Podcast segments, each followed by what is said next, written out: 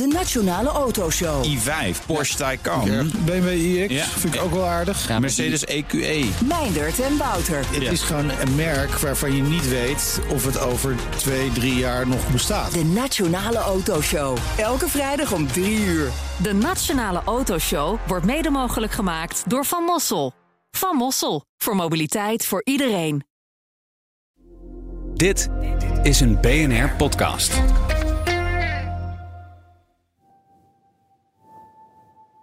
Dit is Dossier Europa. Mijn naam is Geert-Jan Haan. Ik ben Europa-verslaggever bij BNR. En elke maand stuur ik een jonge correspondent op pad naar een andere uithoek van de Europese Unie. Dit keer gaan we naar Italië met onze correspondent Anouk Bonen. Italië is voor veruit de meeste migranten het aankomstland van Europa. Vorig jaar waren dat er ruim 150.000. Anouk reist af naar Lampedusa. Het eiland heeft al decennia te maken met de komst van migranten. En eilanders kijken er nauwelijks nog van op. Maar toen eind vorig jaar de toestroom enorm toenam, liep de spanning op. Basta, klonk er voor het eerst. Dit is aflevering 1. Lampedusa, de poort van Europa.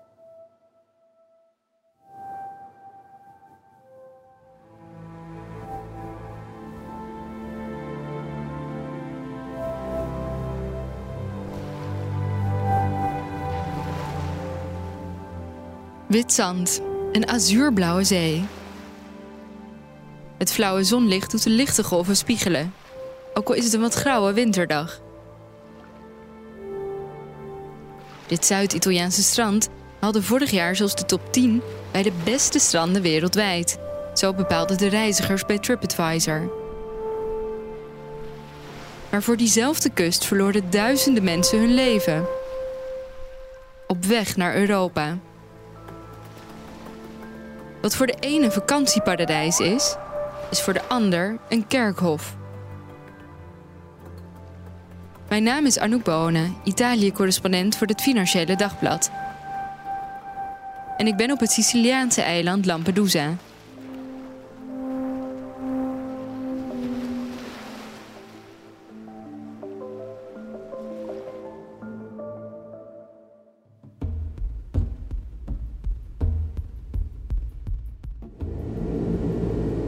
Vergeet vliegschaamte.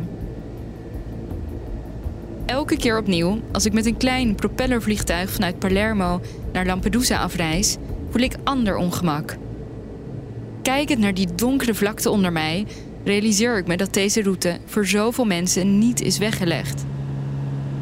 Ladies and gentlemen, we start our descent to Lampedusa. Zoals voor de 16-jarige Ibrahim uit Gambia. Hij riskeerde zijn leven, zonder te weten wat hem te wachten stond. I take the boat from Tunis, Tunisia, Tunisia to Italy. Drie dagen was hij onderweg, dag en nacht. Ibrahim was bang. I see the sea in Gambia, but they are not like this bigger sea. So in the sea, we are in the sea. I used to see many fish, bigger fish. So I afraid. I think that I'm going to die. My mom is going to lose me. Maar hij arriveert en wordt opgevangen, al is zijn toekomst ongewis. Voordat ik jongens als Ibrahim ontmoette, met vaak een vlakke blik op hun jonge gezichten, was migratie voor mij ongrijpbaar. Een politiek debat. Ver weg. Het raakte mijn vroegere ik in mijn Amsterdamse bubbel niet. Tot ik zelf migreerde. Maar mij valt in Italië vooral positieve discriminatie ten deel. Zijn het mijn blonde lokken, mijn blauwe ogen, of simpelweg het feit dat ik in Europa geboren ben? Toch kreeg ook mijn Argentijnse lief met een Italiaanse overgrootvader, die hij zelfs nooit heeft gekend, vrij gemakkelijk een Italiaans paspoort. Deuren gaan hier voor ons open, letterlijk. Zo hebben we gemerkt dat Italianen graag aan ons verhuren, aan de betere buitenlanders. Dat zeg ik met ironie. Grijp me niet verkeerd. Want waarom wij wel en zij niet? Zijn we niet allemaal op zoek naar betere kansen? Er vindt een complete invasie plaats. En de Italiaanse vicepremier Matteo Salvini sprak over een oorlogsverklaring. En hij zei dat wat in Lampedusa gebeurt de dood van Europa is. Het debat verhardt. Un quadro difficilissimo, tra colpi di Stato, calamità naturali, guerra del grano, jihadismo, che potrebbe portare diverse... We hoorden Giorgia Meloni, rechtspoliticus en de aanvoerder van de partij Fratelli d'Italia. Haar toon is een stuk milder nu ze premier van Italië is. Italië en Europa kunnen de enorme massa personen, mogelijk miljoenen schetsen, niet opvangen. Maar migranten zijn meer dan nummers. Om het complexe fenomeen migratie beter te begrijpen, zijn we hier op Lampedusa, ook wel de poort van Europa genoemd. Het eiland, kleiner dan Vlieland, bevindt zich dichter bij Noord-Afrika dan bij Sicilië. Al decennia komen hier migranten aan. Ik ontmoet Lampedusano en duiker Simone Di Polito, een 47-jarige robuuste man met witte baard, in een café bij de haven. È un'isola che diciamo è il- la, la- la- frontiera dell'immigrazione, no? come hai detto tu, la porta d'Europa. Accogliamo questi poveri. Hij zet Lampedusa neer als een front, de eerste linie wat migratie naar Europa betreft. Waar de, in zijn woorden, arme immigranten die arriveren worden opgevangen en waar in zijn optiek alle eilanders hun best doen om de migranten te helpen en zich ook thuis te laten voelen, door ze bijvoorbeeld eten of schone kleding te geven.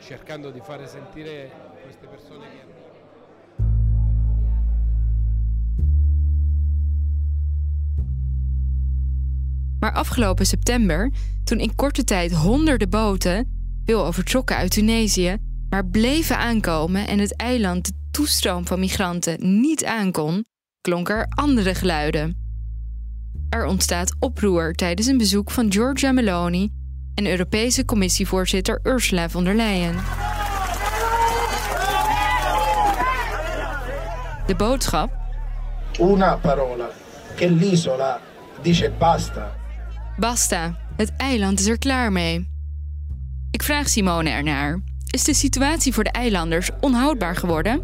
No, gli isolani non si sono stufati, e so- sono stanchi perché il fenomeno De eilanders zijn het volgens hem niet beu, maar ze zijn wel moe. Hij legt uit. Het immigratiefenomeen bestaat al meer dan 30 jaar in Italië. Lampedusa en zijn eilanders hebben het fenomeen gedragen, gesteund, waar nodig een helpende hand uitstekend. Maar, vervolgt hij, het eiland leeft van toerisme. En daarmee staat immigratie op gespannen voet.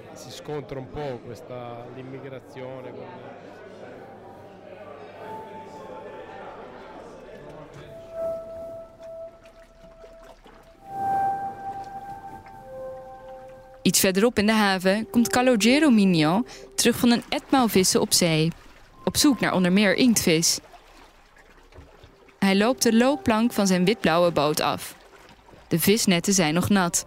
capitato anche vedere barche piene di questi clandestini 40 Als visser komt hij regelmatig migranten tegen, maar hij mag ze niet aan boord nemen. En informeert dan de havenmeester of de kustwacht. durante la giornata potrebbe capitare che delle volte si Calogero vertelt hoe het gebeurt dat wrak en brokstukken van migrantenboten op zee vast komen te zitten in zijn netten en zijn netten beschadigen. De visvangst gaat daarmee regelmatig verloren en de schade per keer, die loopt op. 2000 euro 3000 euro non c'è nessuno che ci aiuta Hij heeft het gevoel dat hij er alleen voor staat. Want de schade die wordt door niemand vergoed.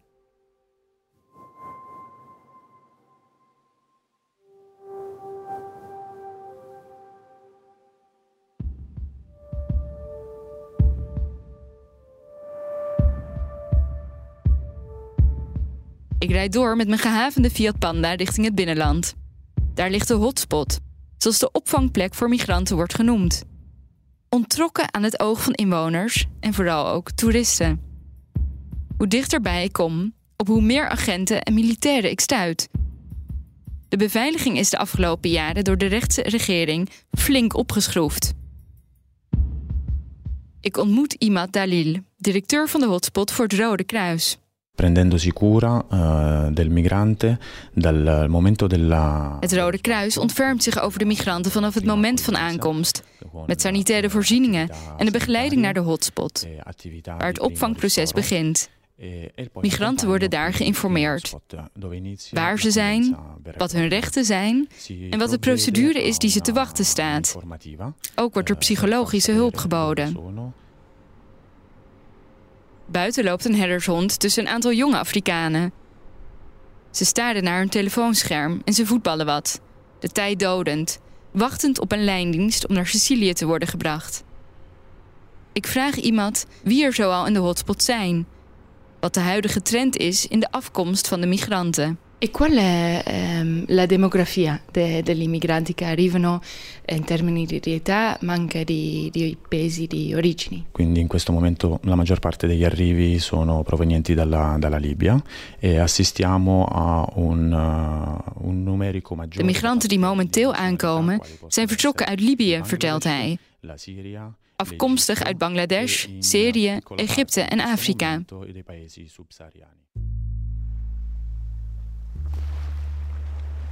De zee is onstuimig. Dat is te zien in een terugloop en aankomsten. In de hotspot is het rustig. Er zijn ruim 600 bedden, maar momenteel zijn er nog geen 50 van bezet. Er rest me nog een stop, de laatste stop voor nu. De begraafplaats. Ik denk terug aan wat Simone me vertelde terwijl we een grappa dronken in het café bij de haven, waar agenten in burger en inwoners zich mengen. De geur van gefrituurde inktvisringen hing om ons heen. Tijdens een grote schipbreuk voor de kust van Lampedusa in 2013 was hij er als duiker als eerste bij. Meer dan 300 mensen verdronken. Io sono stato il primo ad arrivare come soccorritore in, in quella situazione. Hij vond tientallen levenloze lichamen in het water. Hij bracht de dode migranten naar de kust. Nog altijd voelt die gebeurtenis als een trauma. Sicuramente è stato un trauma. Spero che non succeda più una tragedia del genere, perché veramente... De herinnering krijgt hij maar niet uitgewist. Die levenloze lichamen in zee. De beelden overvallen hem nog regelmatig.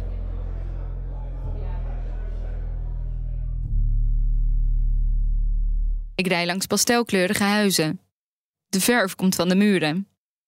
Onder een bewolkte hemel kom ik aan bij de begraafplaats, waar ik sociaal werker Francesca Saccomandi van de evangelische organisatie Mediterranean Hope ontmoet.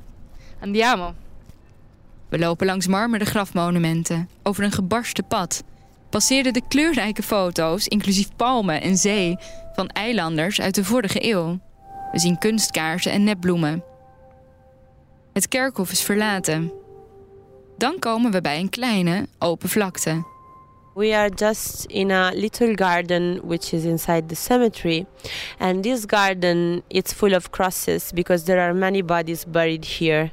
You can see I guess it's about 10, 11 crosses, but actually there are many more people buried under it. These are the wooden crosses uh, made by the wood of the boats of migrant people, and these were the first decoration put on the graves by the custodian of the cemetery, uh, which was also the, the man in charge of of the burial. Um, and actually, his uh, gesture was also at the beginning uh, criticized by some because of actually we don't know anything about the religion of the people but his gesture for sure wasn't like uh, led by um, colonizing uh, approaches but more than its own uh, simple way to recognize these people as their brothers and sisters. De meeste migranten die overlijden en hier een plek vinden, worden nooit geïdentificeerd. Naast hun leven hebben ze ook hun naam verloren. Maar aan de omringende muur hangt een tegel met een afbeelding van golven van prikkeldraad. Een veer stijgt op uit die brandende golven, als symbool voor de ziel. De tegel leest Yusuf Ali Kaneh. Yusuf werd zeven maanden oud. Francesca en haar collega's spannen zich in om de doden een naam te geven en daarmee ook waardigheid. Ze probeerden zoveel mogelijk informatie over ze te verzamelen. Maar ook al is die informatie er, dan nog zijn er grote bureaucratische hobbels, vertelt ze me. We lopen af op de sterfkamer van het kerkhof, waar momenteel vijf lichamen geborgen liggen.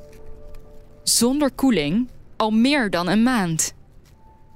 One of the the person that is here is a guy from Eritrea that was dead and mm, its family and its uh, friends also already um, collected the money needed to transfer the body and to bury it uh, in a Muslim cemetery in Sicily. Uh, but even if there were the money and there were the people that could identify him and uh, care for him, it, it, wasn't still allowed to move. Mm-hmm. And the reasons are really inexplicable to us. We we don't have a clear answer on that apart from the times uh, and the management of the whole situation, which of course uh, for us is an uh, insufficient answer uh, to something very urgent. You also have to consider that Muslim people, when they are buried, they need to be buried very very quickly, and there has to be a ceremony in which the body is washed. And this man at this point is denied the right to have a proper Muslim burial because his body is too decomposed now, so it's impossible to be washed um, following his own tradition. So this is really a, lack, a, a deep lack of respect. It's a windy day now on the island. It's winter and there are dark uh, clouds above us, and we're just in front of this room. I have to say, it's it's quite intense. No, it's quite an impression. Uh, that you're making how does that make you feel if you think about the story if you think about the the bodies uh, that are waiting there to have some dignity well um, I just feel very, very uh, full of rage when I think about it, and especially I cannot stop to think about the people who, in first person, have to face all of this. Um, it's always incredible just to think about the, the the lack of respect that they need to face just to step their foot in uh, European countries. Um, and also, it's incredible that the fact that after many, many, many years, we still treat their death like emergencies, but actually this is not an emergency anymore, and this just continues to happen uh, quite often. Just this month, we had more than five shipwrecks uh, that we know of. Deze migranten, in staat van ontbinding, komen het eiland misschien nooit meer af.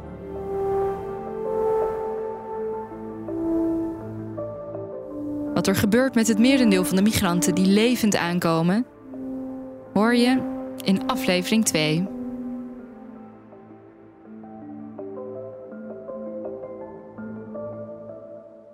Vond je deze aflevering leuk? Abonneer je dan op Dossier Europa. En mis niets. Bij BNR ben je altijd als eerste op de hoogte van het laatste nieuws. Luister dagelijks live via internet. Jelle Maasbach. Wesley Weert. We zijn er voor je met het leukste, opvallendste, maar natuurlijk ook het belangrijkste nieuws. Tijdens de presentatie van die halfjaarcijfers toen die beurskoers in elkaar kukkelde. BNR Beurs. Voor de slimme belegger. Blijf scherp en mis niets.